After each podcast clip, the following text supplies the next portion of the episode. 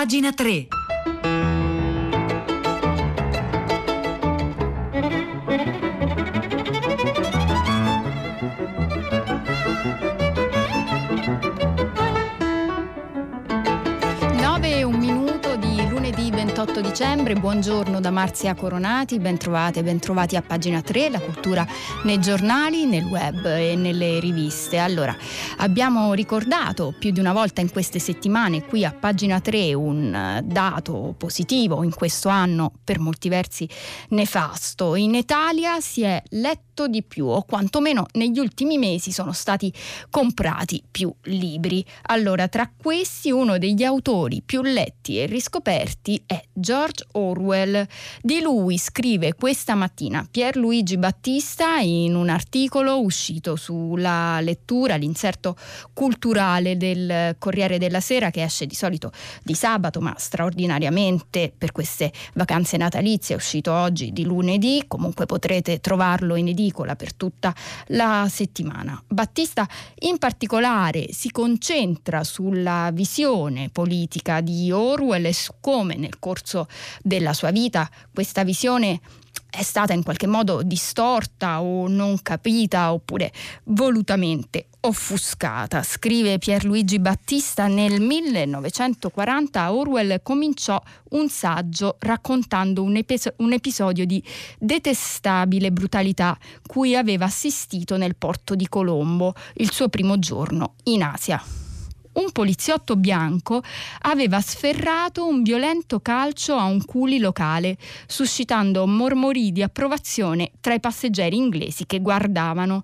Quegli osceni mormori di approvazione, espressione della brutalità dei dominatori, sono la chiave della sua inscalfibile ostilità anti-imperialista ma persino nei momenti supremi, nell'ora più buia della battaglia contro Hitler, quando la Gran Bretagna si ritrovò eroicamente sola ad arginare in armi l'offensiva nazista, anche in questo caso in Orwell non prevalsero la logica e la retorica del fronte comune, del silenzio tattico che diventa permanente, del mettere da parte le differenze per non compromettere la compattezza dello schieramento sentito come il nostro con eh, la fattoria degli animali, Orwell non risparmiò gli attacchi all'URSS, che dal 1941 era un alleato potente e prezioso della guerra contro Hitler, il massimo dell'inopportunità e dell'imprudenza ma non cambiò l'atteggiamento nemmeno dopo, a conflitto conflu- concluso. Era e rimase sempre un socialista, seguace di un socialismo non privo di venature patriottiche e proprio nella sua semplicità molto diverso dalla versione dispotica e totalitaria che aveva preso forma in URSS. La menzogna della sua presunta debolezza verso la destra nasce appunto dal rigore con cui Orwell rifiutava il mutismo deliberato sugli orrori del nostro campo per non prestare armi al nemico e mai Orwell venne sfiorato dalla tentazione autocensoria del famigerato cui prodest, dal terrorismo psicologico del fare il gioco di qualcuno, dall'atteggiamento omertoso di chi nasconde i crimini compiuti nella casa della sinistra per non dare spazio alla propaganda della destra. Un atteggiamento ricattatorio puntualmente descritto nella fattoria degli animali. Disciplina, compagni, disciplina ferrea. Questa è oggi la parola d'ordine. Basta un passo falso e i nostri nemici ci saranno addosso. Non vorrete mica che torni Jones e dunque non vorrete mica fare il gioco della destra denunciando le atrocità del gulag, non vorrete mica indebolirci di fronte al nemico raccontando la tragica verità sulle nostre nefandezze. Il rifiuto di Orwell di prestarsi al ricatto della menzogna dà tutta la misura della sua libertà intellettuale e dell'isolamento che dovette patire, uguale a quello patito da Albert Camus in Francia, bersagliato da tutti contro uno di un ceto intellettuale francese animato da uno spirito di branco, come la muta dei cani della fattoria degli animali, feroce e conformista. E poi continua Pierluigi Battista, ci ricorda la monumentale biografia che gli ha dedicato Bernard Crick, si resta impressionati, scrive Battista, della, delle continue, sistematiche difficoltà subite da Orwell per pubblicare le sue opere, ad esempio la Fattoria degli animali. La Fattoria degli animali ebbe un percorso di pubblicazione tortuoso, accidentato. Alla fine fu pubblicata dal Secker Warburg, ma consegnata nell'estate del 1944 non venne alla luce che nell'agosto 1945, a guerra conclusa, quando l'Unione Sovietica non era più un grande e permaloso alleato bellico. Un bestseller da oltre 11 milioni di copie che però fu rifiutato negli Stati Uniti da molte case editrici impaurite, mentre le riviste di area comunista si scagliavano violentemente contro quel guazzabuglio antisovietico e solo il grande successo della Fattoria degli Animali impedì difficoltà analoghe di pubblicazione di 1984.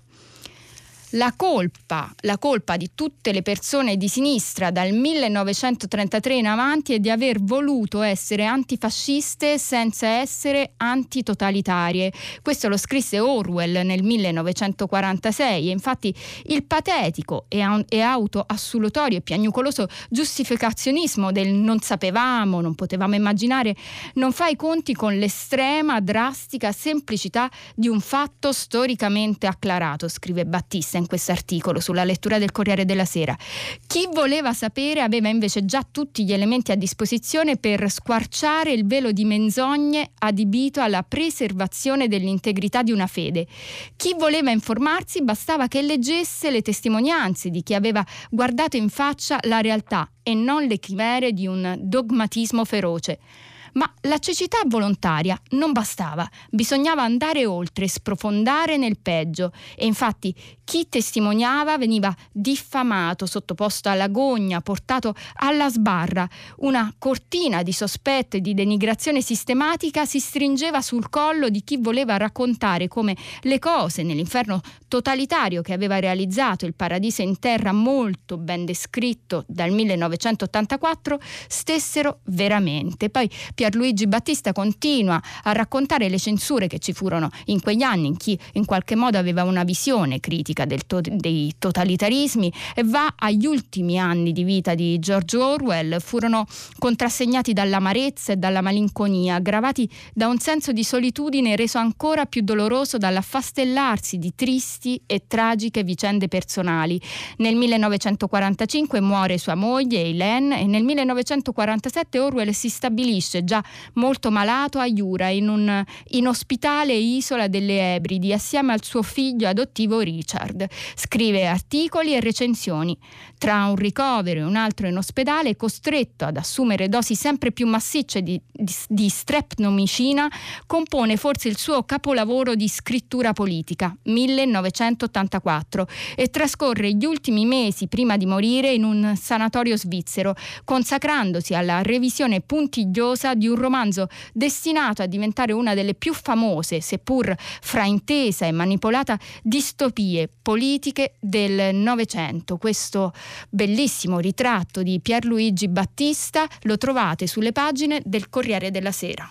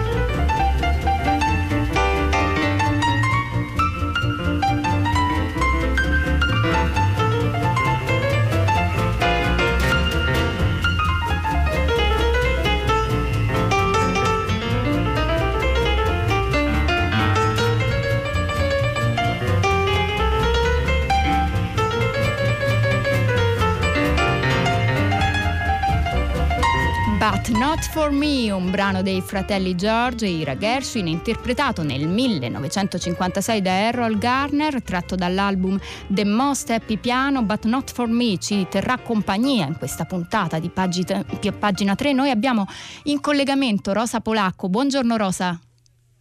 Ciao Marzia buongiorno eccoci. Allora alle 10 tutta la città ne parla, non può non occuparsi di vaccino, vista la, la giornata di ieri, ma anche eh, la scia di, di, oggi. Avete sentito nelle telefonate di prima pagina, la tensione è altissima, la speranza e la fiducia si mescolano con eh, alcune dosi di, di, scetticismo. Allora noi cercheremo prima poi degli approfondimenti che farà eh, anche nei prossimi giorni anche Radio Trescenza di capire eh, qual è la, la, la portata portata di questa, di questa giornata, dell'inizio di questa massiccia e enorme campagna di vaccinazione mondiale e nel nostro paese e anche di capire quali sono le resistenze nei confronti di questo vaccino, al di là poi delle nostre eh, rigorose e profonde competenze scientifiche che forse in Italia non sono ecco, sempre altissime. Grazie Rosa, a partire dalle 10 allora tutta la città ne parla, potete già scriverci al 335 5634 296, state intanto scrivendo su Orwell, molti i sostenitori dello scrittore, noi continuiamo a parlare di politica, lo facciamo eh, perché un altro interprete dei totalitarismi, questa volta italiano, è Giorgio Galli, docente alla statale di, Nata- di, Milano, politologo, negli ultimi anni della sua vita anche interessato alla dimensione esoterica della politica. Giorgio Galli è scomparso ieri all'età di 92 anni a Camogli, ne scrive Antonio Carioti sulle pagine del Corriere della Sera. Scrive era noto soprattutto per un saggio del 1966 sul nostro sistema politico, pubblicato allora dal Mulino Mulino e poi riproposto da Mondadori, il cui titolo è rimasto proverbiale, il bipartitismo imperfetto. La tesi di Galli era che in Italia si manifestasse in quegli anni una tendenza bipolare tipica dei paesi industrializzati, che vedeva in campo due grandi soggetti politici, uno conservatore e l'altro progressista. Il guaglio era che quei ruoli nel nostro paese erano ricoperti da due forze inadeguate adeguate ai rispettivi compiti. La democrazia cristiana, intrisa di una mentalità cattolica refrattaria alla modernizzazione, e il Partito Comunista, legato a una concezione ideologica inapplicabile in Occidente. Nel contesto italiano, di fatto, la loro funzione era quella di un partito moderato e di uno socialdemocratico, ma le loro classi dirigenti guardavano altrove, avevano una visione di se stesse sfasata rispetto rispetto al loro essere reale, ai loro comportamenti effettivi. Questa è la lettura di Antonio Carioti dello studio di Giorgio Galli e continua a ricordare Carioti che a partire dagli anni Ottanta la ricerca di Galli, autore dell'inesauribile curiosità intellettuale, si era inoltre indirizzata verso la dimensione esoterica della politica, con un'attenzione particolare ai misteri del Terzo Reich. Nel saggio Hitler e il nazismo magico aveva scandagliato la componente iniziatica fiorita all'ombra della svastica, ipotizzando che molte scelte del dittatore tedesco fossero state dettate dall'idea di uno scontro mistico tra forze primordiali. Pensava che l'occultismo fosse un aspetto integrante della nostra civiltà, destinato a riemergere di fronte alla crisi della razionalità e della democrazia rappresentativa. Su questi temi era tornato anche nel suo libro appena uscito in ottobre, Hitler e l'esoterismo. Questi sono solo alcuni stralci di un lungo articolo di Antonio Carioti dedicato allo storico Giorgio Galli.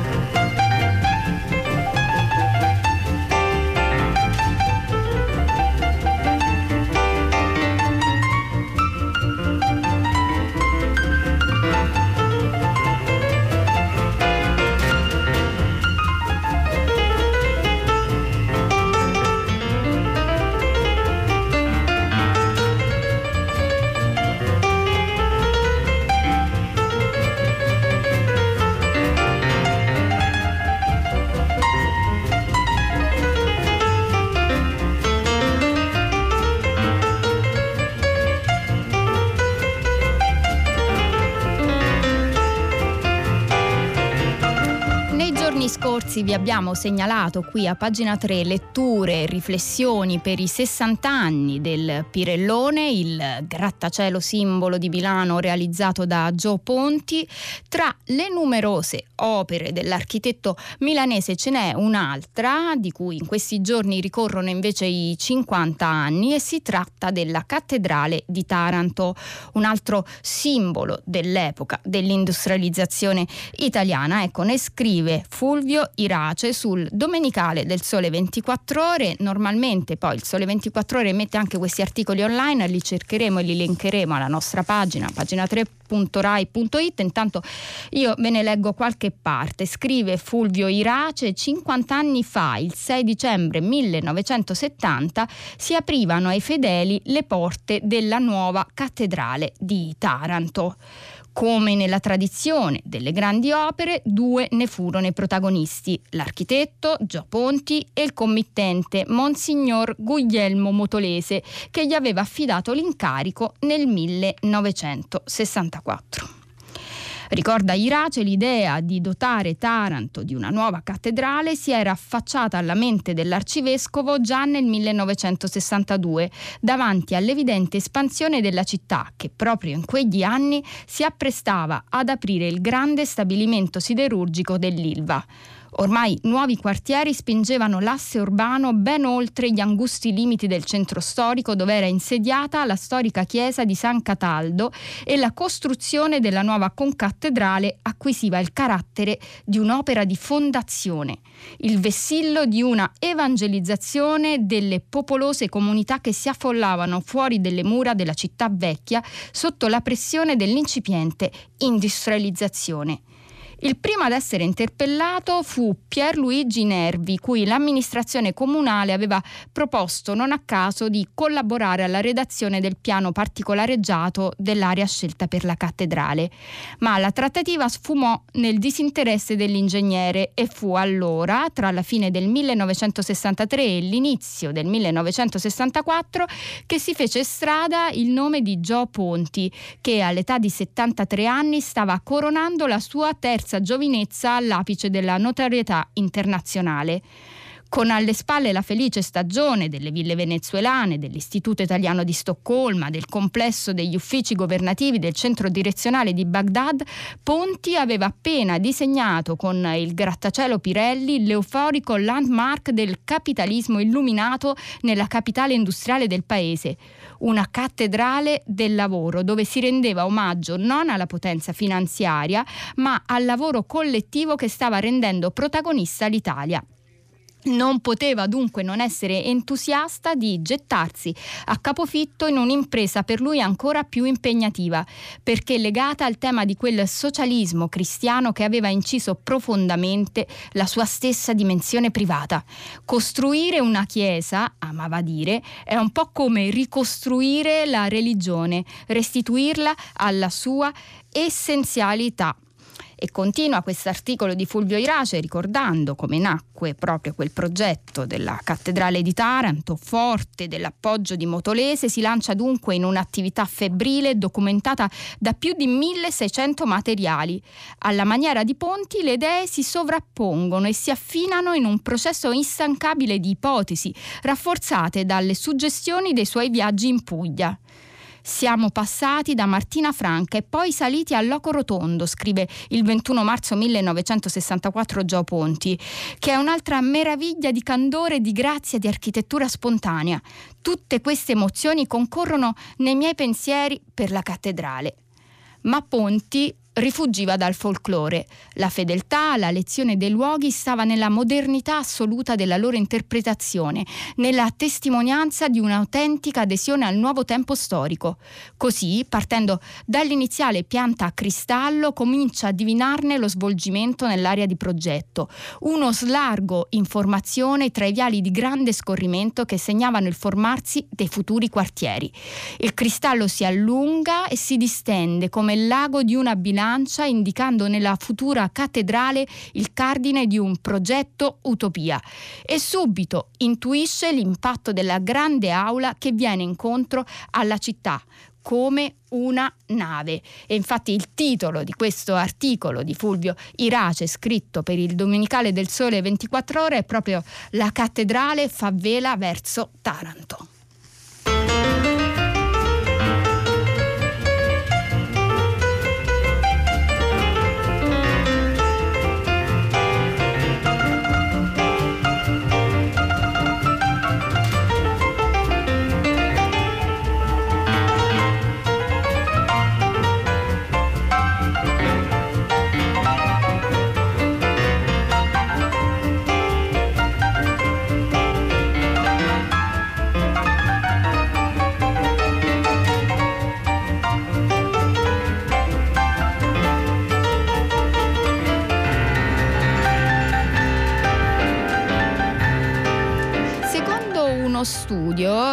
Realizzato dal portale scuola.net, scuola con la K se volete andarlo a cercare, eh, scuola.net ha sentito 3.000 studenti e ha rivelato che almeno un terzo di loro ammette tranquillamente di seguire le lezioni da remoto in pigiama un altro 57% si veste comunque da casa, in tuta o in abiti comodi, mentre solo uno su dieci ammette di vestirsi come se dovesse uscire per andare a una lezione normale. Allora, questi dati li riporta oggi Maurizio Stefanini sulle pagine del Foglio in un lungo articolo in cui ricorda l'importanza eh, storica, culturale e anche in, certi, in certo qual modo politica del eh, pigiama. Dunque, scrive Maurizio Stefanini come simbolo di libertà in pigiama e vestaglia di flanella grigia nel 1953 il leader nazionalista ed ex primo ministro Mohammad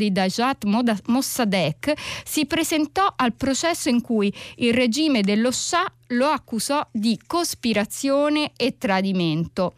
Lo stesso Pigiama continuò d'altronde a portare in carcere per i tre anni che fu condannato a scontare, peraltro in condizioni di massimo favore. Per lui costruirono addirittura una intera biblioteca.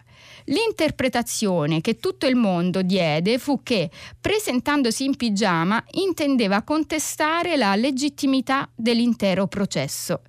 Allo stesso modo cercò di convincere gli uditori con altri comportamenti, in particolare fingere di dormire saporitamente durante le udienze per poi svegliarsi all'improvviso e urlare proteste e invettive. Poi ci ricorda eh, Maurizio Stefanini in questo articolo del Foglio come il pigiama è stato utilizzato nell'immaginario cinematografico, ricorda diversi film, ma anche ricorda che Roberto Rossellini in pigiama ma a letto scrisse e montò molti dei suoi film. Poi passa alla letteratura ricordandoci che Dino Buzzati lavorava in redazione ma al ritorno si metteva in pigiama e a letto e fu così che scrisse ad esempio Il deserto dei tartari. Questi altri aneddoti trovate in questo lungo articolo di Stefanini, ma andiamo alle ultime righe in cui sottolinea ecco forse il valore politico del pigiama in questa puntata che ha molto a a che fare con la politica, con le, le relazioni tra letteratura, architettura, e politica. E scrive Stefanini, ma in India e in Iran invece il pigiama era stato un abbigliamento per tutto il giorno e forse Mossadegh nel volerlo indossare dappertutto propugnava anche un ritorno alla tradizione di prima dell'occidentalizzazione. Effettivamente la rivoluzione islamica del 1979, nel volerlo vendicare, ha imposto un ritorno all'abbigliamento non europeo, anche se evidente soprattutto nelle donne, per cui cui l'imposizione del chador è stata tutt'altro che emancipazione. Il pigiama, al contrario, continua a essere spesso visto come simbolo sovversivo.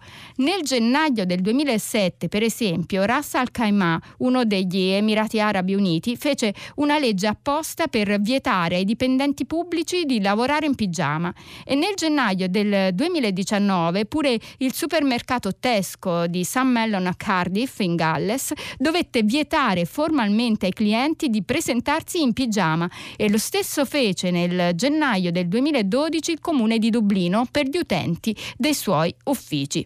E conclude Stefanini sperando di non aver dato un'idea di codice di abbigliamento per telestudenti in un prossimo DPCM.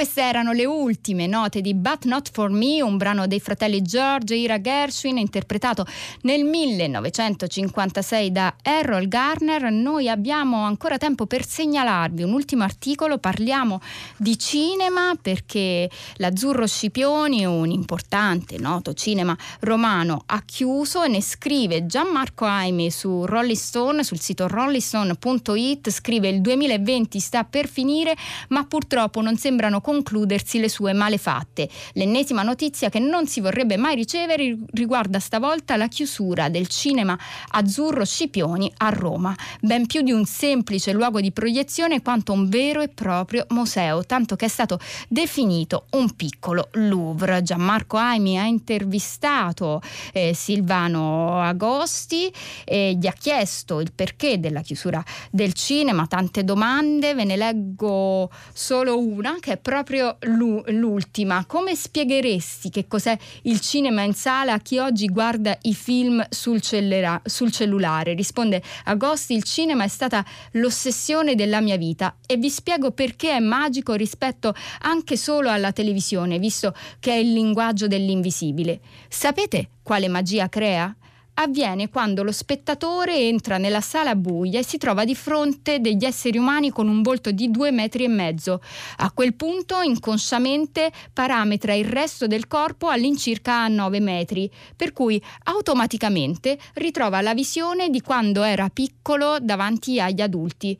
È questa la magia ci fa ritrovare la nostra infanzia. Ecco, questo articolo è importante per ricordare il cinema, l'importanza del cinema e perché eh, sia importante che questi luoghi non chiudano anche in questo periodo così difficile. Pagina 3 finisce qui. Io vi saluto assieme al tecnico Giovanna Insardi, Cristiana Castellotti, Maria Chiara Beranec alla cura del programma e Piero Pugliese in regia. Un saluto da Marzia Coronati. L'appuntamento con pagina 3 è per domani alle 9.